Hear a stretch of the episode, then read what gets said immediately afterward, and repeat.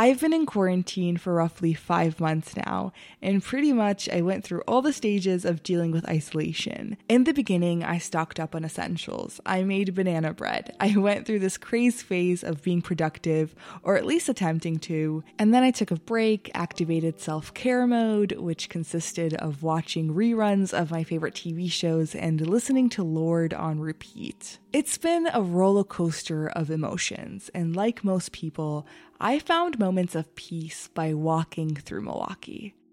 At first, I would take a stroll, listen to my favorite tunes or a new podcast, but something changed and I started to pay attention.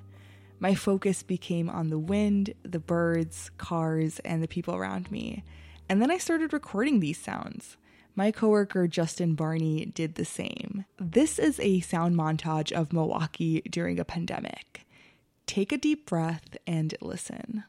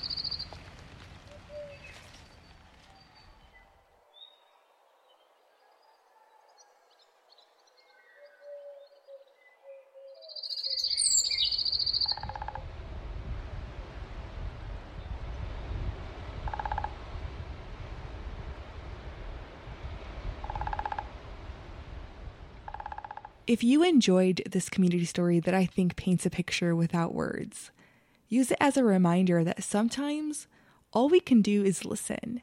And even though it may seem like we're stuck in a weird loop, nature is constantly evolving and there's life beyond what meets the eye. I wonder if living creatures around us, like the birds flying above, notice that there's a change of pace. I wonder if they notice our presence because I, for sure, am starting to look around and pay attention. From 889, I'm Salam Fatayer.